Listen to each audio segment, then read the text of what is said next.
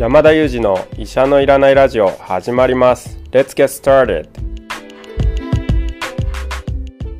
この番組はニューヨーク在住の医師山田裕二先生に健康にまつわる情報を質問し医者のいらない状態を医者と一緒に実現しようという矛盾した番組です。進行役は新里ゆり子が務めます。聞きたいテーマや質問はウェブマガジンミモレでの山田裕二先生の連載コーナーへお寄せください。感想は「ハッシュタグ医者のいらないラジオ」でツイッターでつぶやいていただければと思います。本日もよろしくお願いいたします。お願いします。よろしくお願いします。ありがとうございます。オリジナルかつちょっと長めのご挨拶いただきましたね。ね今回ははい、そんな今日はですね、えまだまだイベントに届いた質問にお答えいただかなくてはなりません。はい。今日はですね、神々さんからいただきました。神々さんっていうのはちょっとなんか引っかかりますね。自分のことかなと。これからちょっとかま噛まないように気をつけていただきながら、神々さんですからね。はい。はいでは読ませていただきます。えー高齢者がヘルスリテラシーを高めるにはどうしたらよろしいでしょうか？山田先生の案がありましたら教えていただけますか？ということです。えーこれ私も実はすごく気になっておりまして、はい。あのまずヘルスリテラシーが高い状態っていうのは、まあ、どういう状態を指すのかな？とかですね、まあ、その上で私も高める方法をぜひ知りたいなと思っております。先生よろしくお願いします。はい、ありがとうございます。ヘルスリテラシーとまあ一言に言っても多分分解できるものじゃないかなと思うんですよね。はいはい。ヘルスリテラシーの中にはヘルスリテラシーって多分健康情報を介する能力みたいなことだと思うんですけど、そのヘルスリテラシーの中でもまずその適切な情報をこう選ぶ力はい。っていうのは一つありますよね、はい。情報を取ってくるところの力っていうのもありますし、はいはいはい実際にじゃあ情報を取ってきてもそれを理解する力っていうのも必要ですよね、はいはいはい。でもう一つは理解だけじゃなくてそれを吟味するっていう力も必要ですよね、はい。はいで最後にそれその吟味した結果を踏まえて、はい。それを実際に活用する応用するっていう力も必要ですよね、なるほど。だからいくつかのそのパートに分解できるんじゃないかなと思っていて、はいでそのいずれもの力が、はい。まあ、十分ある状態がヘルスリテラシーが高いっていうことだとは思うんですけどええ。多分その全部をあのこう急激に育てるって無無理だと思うんですよね。はい。で特に難しいのがその情報を吟味するところだと思うんです。でなんでかっていうとそれってちょっとやっぱり特殊なトレーニングが必要で、はい。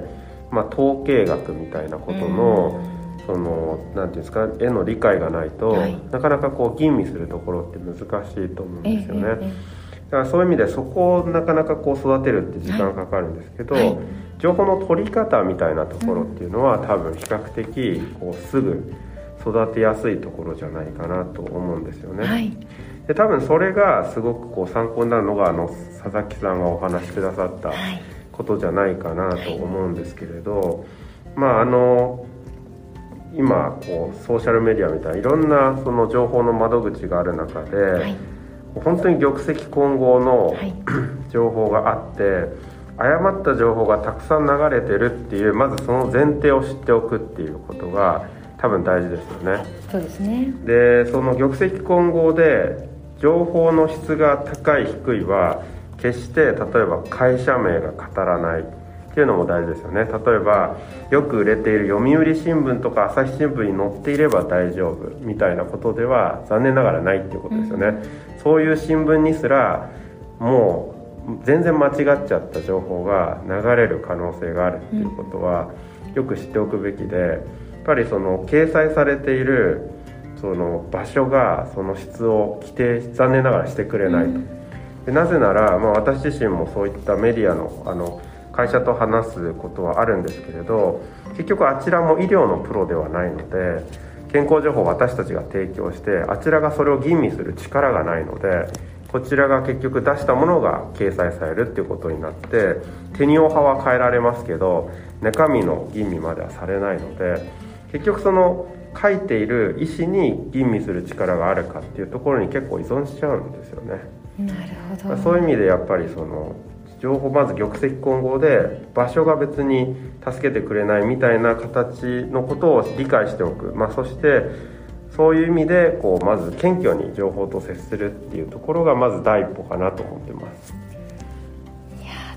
ごもこの4ステップ今お話しいただいたまず情報を取る力、はい、えー、理解する力吟味する力それから活用する力、はい、それぞれ1回ずつ何か放送を作ってもいいかなというふうにちょっと思っているぐらい少し深く私も聞いてみたいななんて思っております、はい、臼井さんいかがでしたか、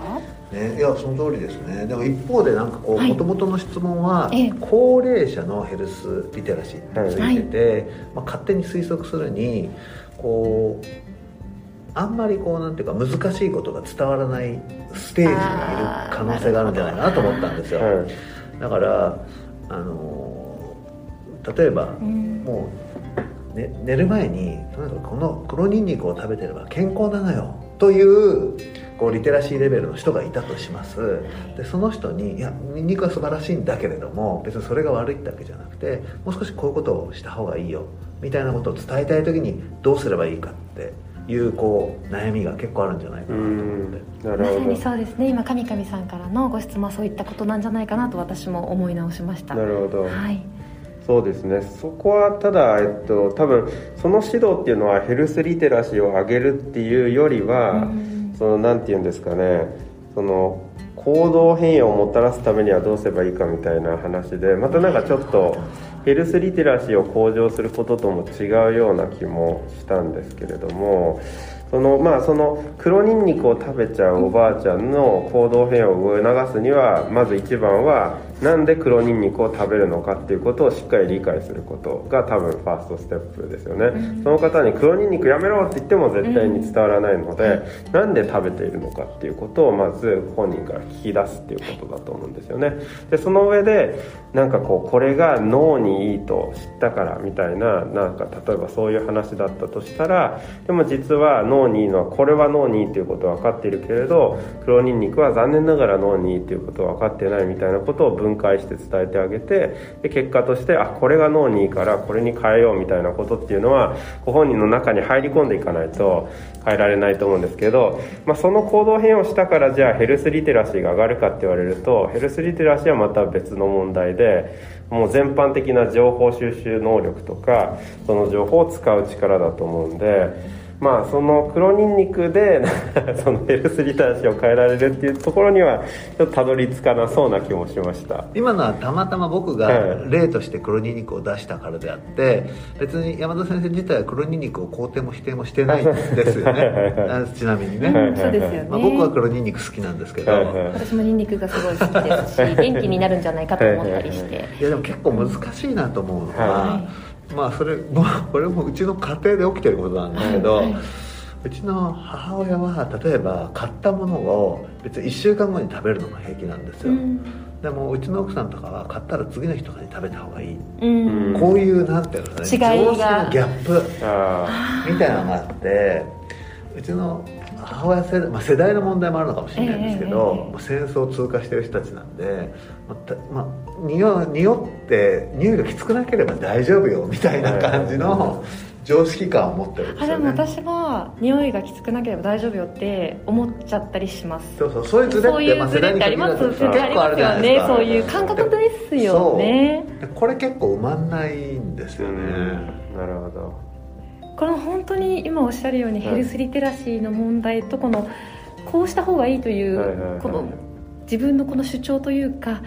思いやりに基づいて行動変容を促すってとっても難しい問題ですね。いやそうですね、はい、おっしゃるように良かれと思ってあの食べ物を無駄にしないちょっと長く持たせようという方と、まあ、食中毒があったらどうするんだっていう思いとっていう両方大事にしたいですもんね、うん、ちょっと僕が出した例がちょっとヘルスレテラシーって言っていいのかよく分かんなくなってきましたけどいやでもでも一般家庭で起こってることってそういうことなんじゃないかなって、私はすごく思います、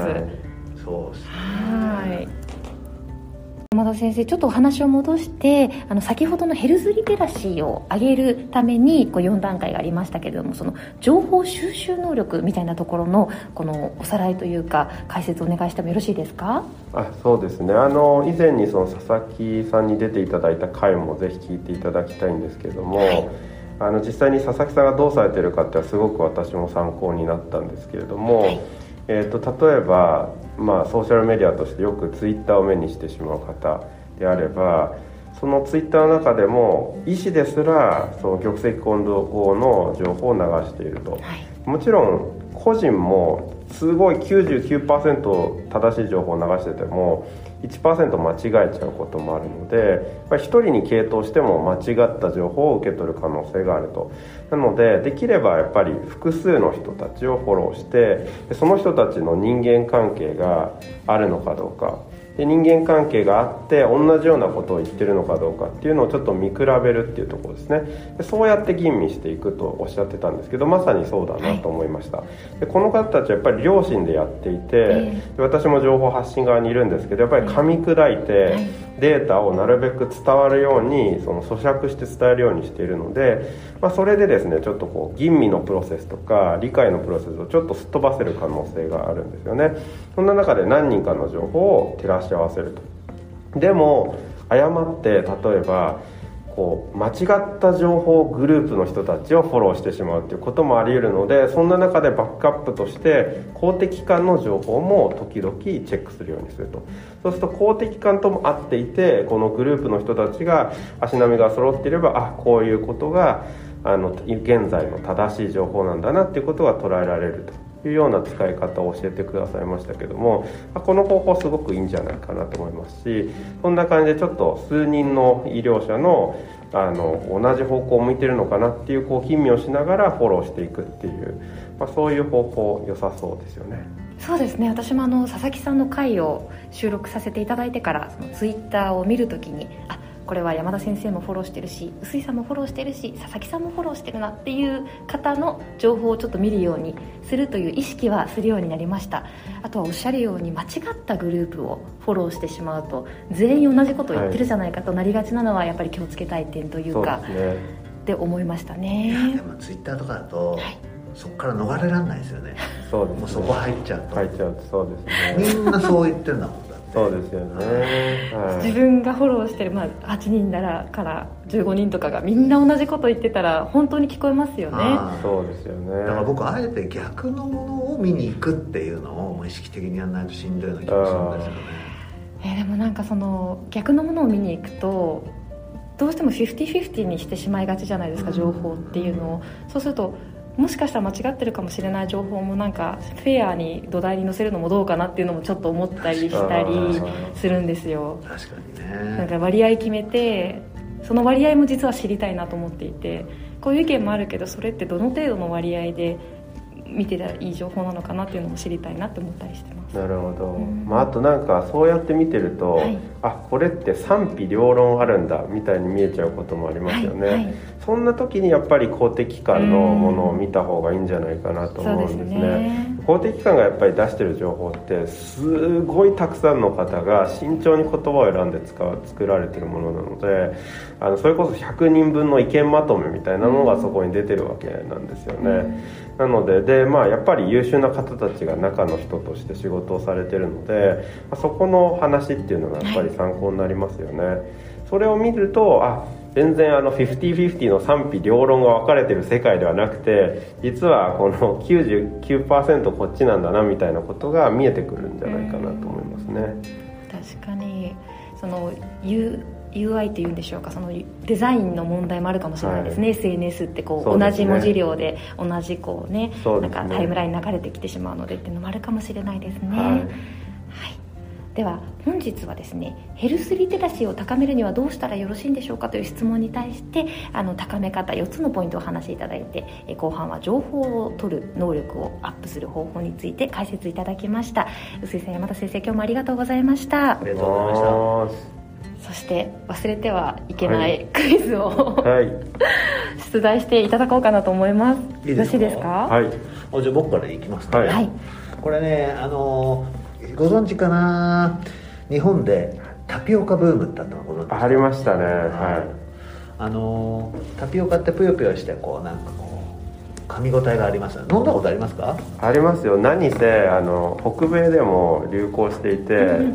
北米で英語でタピオカって何ていうかご存知ですか？問題来た。問題来た。逆質問です。逆質問。ああ俺ねそれ聞いたことある気がするな、はい、タピオカの英語で、はい、タピオカじゃない。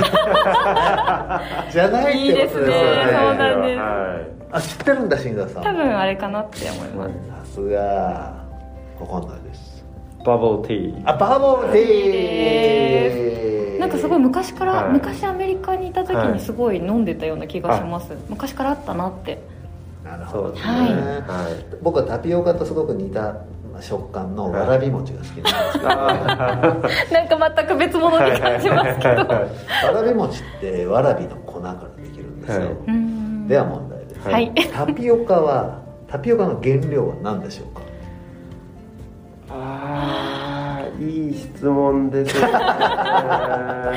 いい質問ですかこれ。そうです。私もちょっとああれ？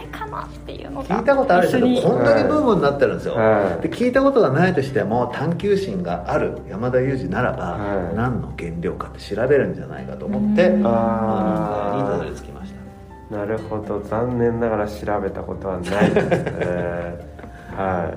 い。でもそれなんかあれですよね。いやなるほど。全くもって知らない領域の話でしたね、ん。なんか植物なんだろうな。ちょっと投げましたね。なんか植物なんだろうな。